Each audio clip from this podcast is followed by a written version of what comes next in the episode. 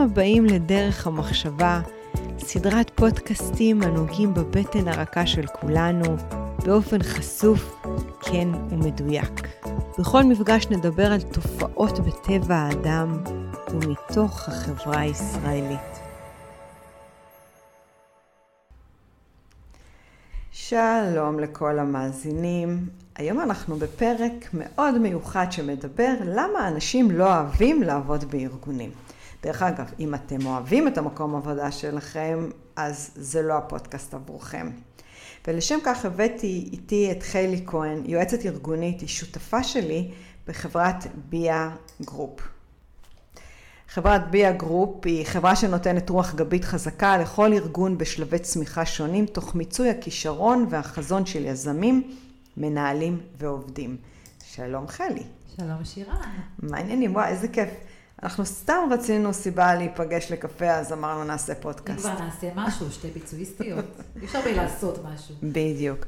אז בעצם החלטנו להביא את הנושא הזה למודעות או לדבר עליו, כי שתינו נתקלות כל כך הרבה פעמים בתסכול הזה שעובד חווה בארגון.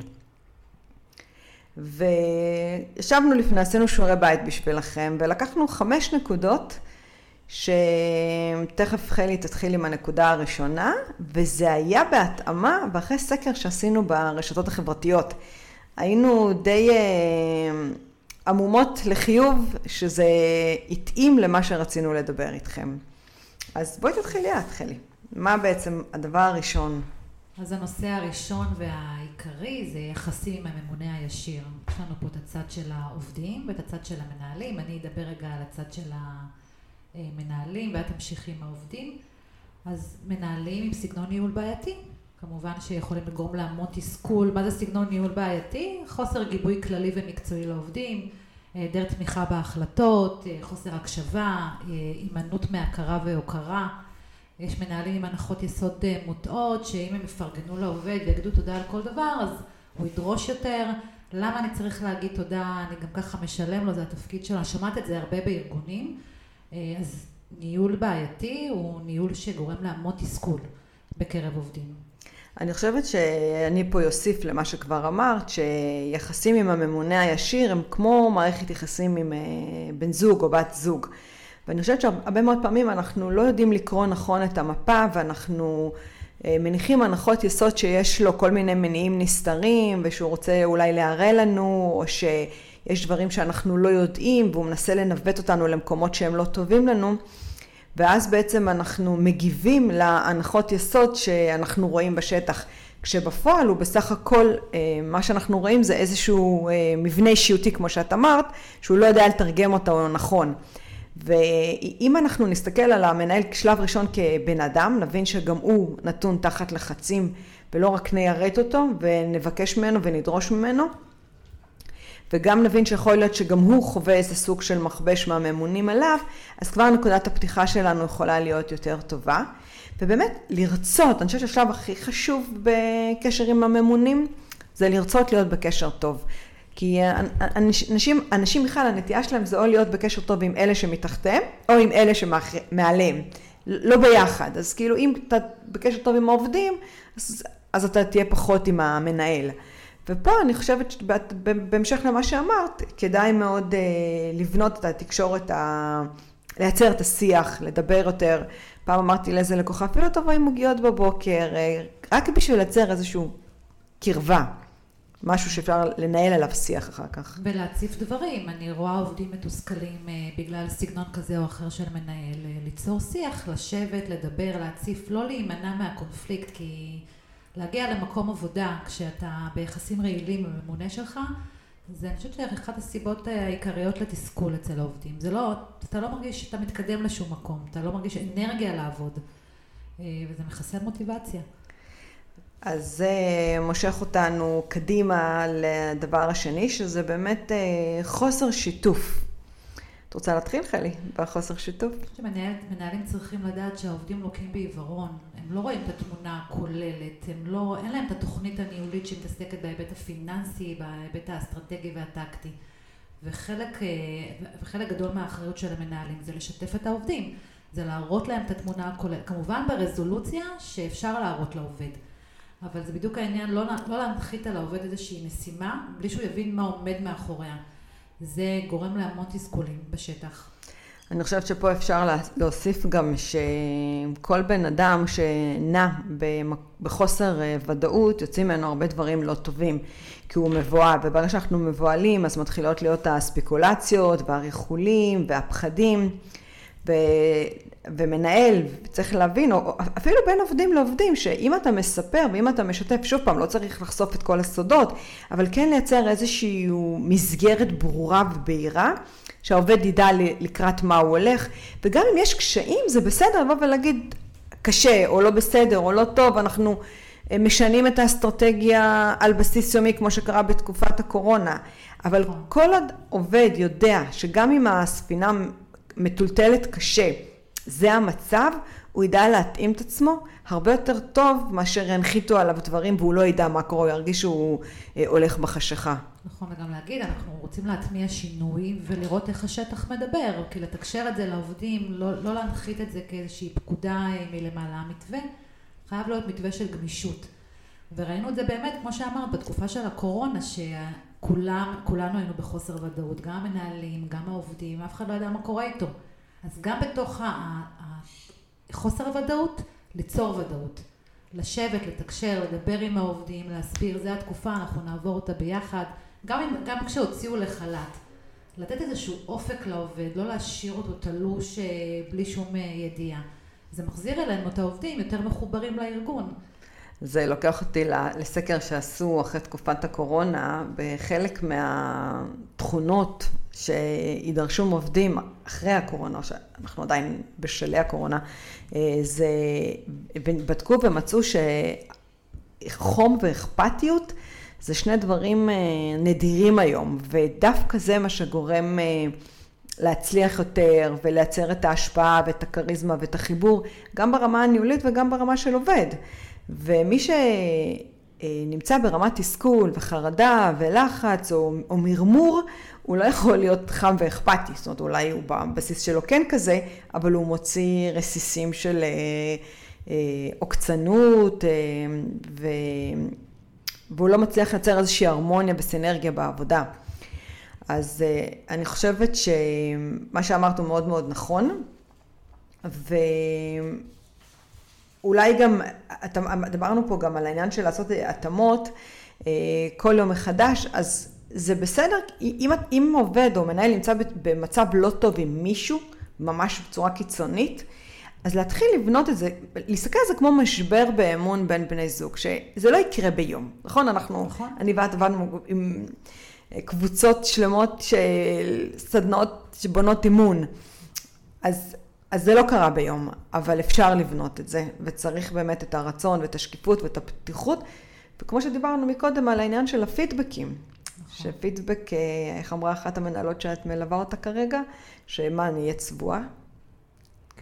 פידבק חיובי, כאילו מה, מה אני צריכה עכשיו כל הזמן להחמיא ולעשות, כמו שאמרתי, הנחות יסוד מוטות של מנהל וסגנון ניהולי קצת בעייתי.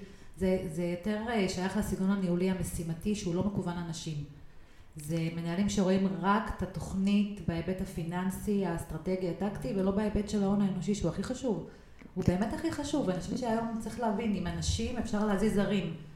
נכון. אני, נכון, ואני חושבת שגם העניין הזה של אה, חוצפה, אה, אה, פידבק יכול להיות להישמע בצורה לא טובה. אם אתה לא מספיק רגיש לצד השני. אתה גם לא יודע איך להעביר משוב. בדיוק. תראה, משוב אנחנו יודעים, זה תורה שלמה, איך להעביר mm-hmm. משוב, וגם דיברנו על זה לפני השידור, לפני ההקלטה, שבוא נעשה גם משוב אה, תחקיר על אירוע טוב שקרה בארגון. Mm-hmm. לא תמיד נסתכל על מה חסר, נראה מה קיים ונעשה תחקור. מה קרה, מי הצליח, אה, נפרגן בארבעים עיניים, ומשוב, ביקורת צריך להעביר בארבע עיניים, זה משפט שהולך איתי. גם כשהייתי מנהלת וגם כשבקריירה הנוכחית שלי כיועצת. לפרגן לעובד, לפרגן בפני כולם. אתה רוצה להגיד לו משהו, אה, ביקורת, למרות שאני לא אוהבת את המילה הזאת, ביקורת.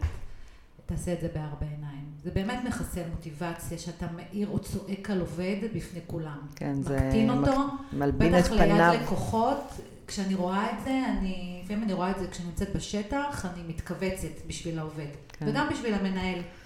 כן, לצערנו אנחנו נתקלות בזה כל כך הרבה, שעדיין קיים מנהלים אה, שלא מצליחים להתאפק. אני חושבת ששרירי איפוק הוא דבר נפלא, אם היינו יכולים אה, להמשיך ולאמץ אותו ב, גם, גם כמנהלים וגם כעובדים וגם כבני אדם. אני חושבת שזה... קראתי כתבה מעניינת על קוד האבירות שהלך מן העולם, ושם אומרים שאחד הדברים כדי להיות בן אדם טוב יותר, אה, זה לדעת להתאפק. אה, אז פה אנחנו אומרות ממש. לכם לנשום, לחשוב לפני שאתם מדברים, וגם בהקשבה צריך איפוק. זה... אנחנו עמוסים, הראש שלנו רץ קדימה, אנחנו כל הזמן באיזה מצב הישרדותי שרוצה להעביר את המשימות, או לדבר, או, או לפרוק, אפילו סתם דברים שקרו לנו בבית, או עם הילד, או עם הבעל. אז כשצד השני מדבר איתך ואתה לא מצליח לשמוע מה שיש, כי אתה רוצה להשמיע, או שזה לא מעניין אותך, באמת, תרגיל, טכניקה פשוטה, להתמקד בנשימה של עצמנו, לשמוע את הנשימה שלנו, תוך כדי שהצד השני מקשיב, אה, סליחה, מדבר, ולא להסתכל גם בפלאפונים. לעשות וואו. הפסקה עם הפלאפונים, זה, זה נראה לי אחד הטיפים. אתגר ניהולי, כן, לשים את הפלאפונים בצד מדי פעם. מנהלים צריכים לדעת לנהל ברעשי רקע. ו... ולהקשיב בתוך עולם נורא רועש ונורא דינמי ונורא משתנה, וזו מיומנות שהיא קריטית לחיי היום-יום בארגון. עובד שמרגיש שלא מקשיבים לו, ואז הוא אומר, למה להגיד? גם ככה לא יעשו עם זה כלום, גם ככה לא יקשיבו לי, וואו. אני אומרת למנהלים, לומדים הכי טוב מהעובדים בשטח.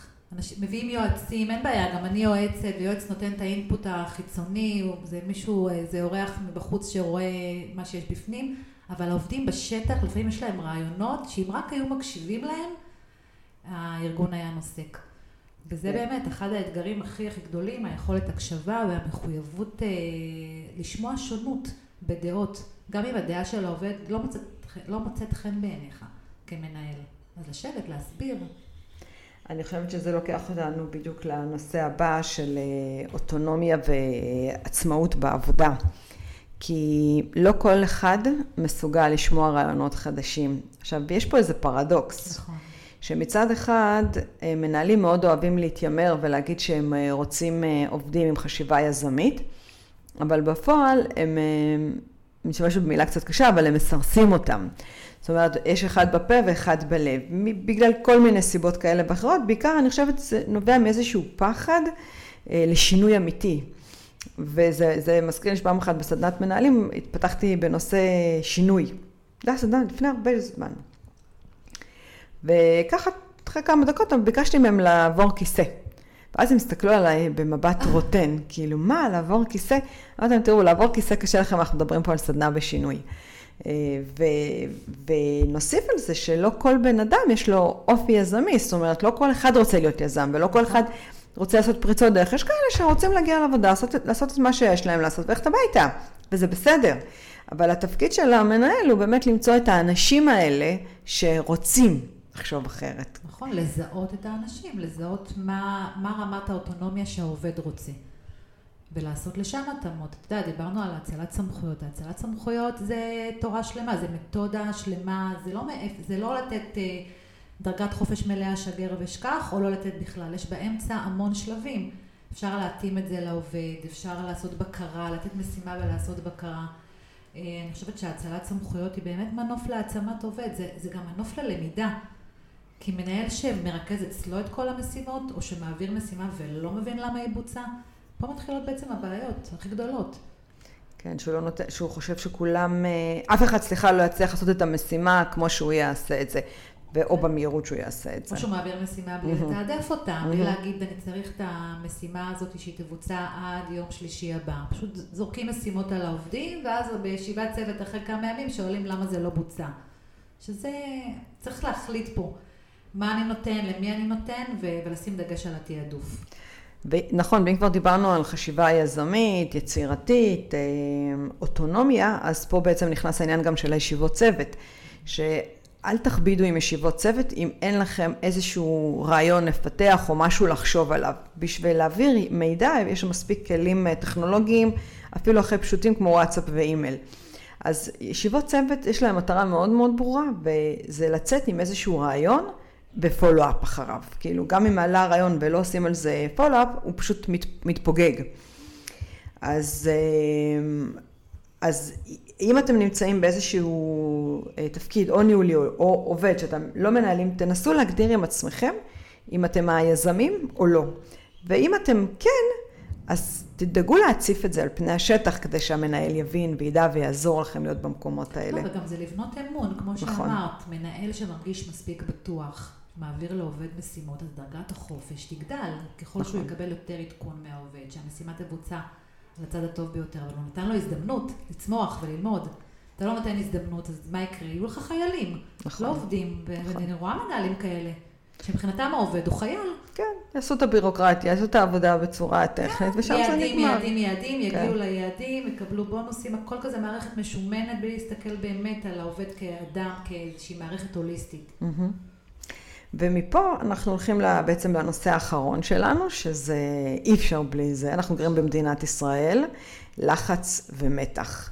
אה, עומס משימות, הכל דחוף, אין סדרי עדיפויות. שחיקה מאוד גדולה.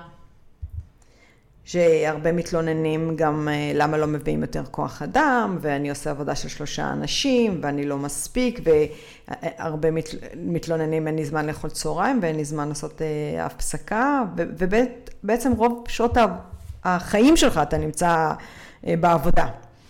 אז אני, אני לוקחת פה, לוקחת את זה לאיזה מקום קצת יותר פרקטי.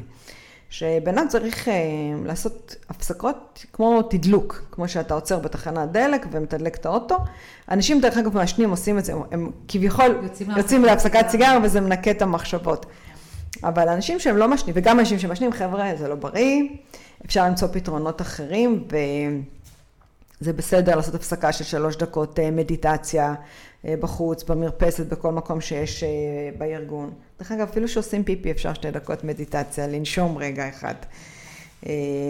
להוסיף איזושהי פעילות של הליכה, אפשר ללכת לעבודה, אפשר לעלות במדרגות, לעשות דברים ש, שיחזקו את הגוף הפיזי והנפשי במהלך יום העבודה. לקום מהכיסא, גם לא לאכול את הסנדוויץ' מול המחשב תוך כדי עבודה. בדיוק, שזה ממש חשוב. זה אנחנו נתקלים בזה הרבה. נכון. גם לאכול צריך רגע אחד, ב- להיות בהווה, ליהנות מהביסים, ליהנות מהאוכל, לעשות הפרדה קצת, לנשום, לעצור, אפילו לעשות התראה בטלפון כל שעה, זה זמן לנשום רגע. וזה מדהים שמנהלים רואים בזה חוסר יעילות או בזבוז זמן. זה, את יודעת, זה קיים. את יודעת, יש לי פודקאסט שלם שעשיתי על קיצורי דרך. מתי קיצורי דרך הם יעילים ומתי קיצורי דרך מעריכים לנו את הדרך. ואני חושבת שבמשפט, אנשים שבדיוק כמו שאמרת, חיילים או הרובוטים, צורת העובדים המכנית הזאתי, אז שם זה מאוד יעיל לעשות קיצורי דרך, כי הם יודעים מה הם עושים. אבל כשאתה לומד תחומים חדשים, כשאתה מתפתח, כשאתה חושף את עצמך, כשאתה חווה, שם אתה לא יכול לעשות קיצורי דרך. כי הלמידה היא הדבר, לא ההגעה ליעד. וכל בן אדם צריך לשאול איפה המקומות שהוא עוד לא היה בהם, וזה בסדר ששם הוא יעריך את הדרך ואפילו ישים עוד קצת משקולות על עצמו בשביל להעמיק את החוויה, את הלמידה, את ההתפתחות המנטלית גם. נכון. ואם יש לכם עדיין שאלות או שאתם מתלבטים, ואנחנו פה, אנחנו זמינות, אפשר גם בהודעות למטה בפודקאסט, אפשר לשלוח לנו אה, באופן אישי, גם ברשתות שלנו וגם באימייל, והיה לנו סמ... כיף. כיף גדול. כיף גדול. אז תודה חלי שבת. תודה רבה שהזמנת אותי. זה היה פרק נוסף של דרך המחשבה. כל הפרקים זמינים באפליקציות הפודקאסטים, בערוץ היוטיוב ובפייסבוק. אם עדיין לא הצטרפתם, זה הזמן. להרצאות בנושא חשיבה יצירתית, חדשנות, יזמות, אסטרטגיה רגשית ומדיטציה, מוזמנים לפנות אל הישירות לאופיס שטרודל שירן רז דוט קום. אני שירן רז, ואהיה איתכם גם בפרק הבא.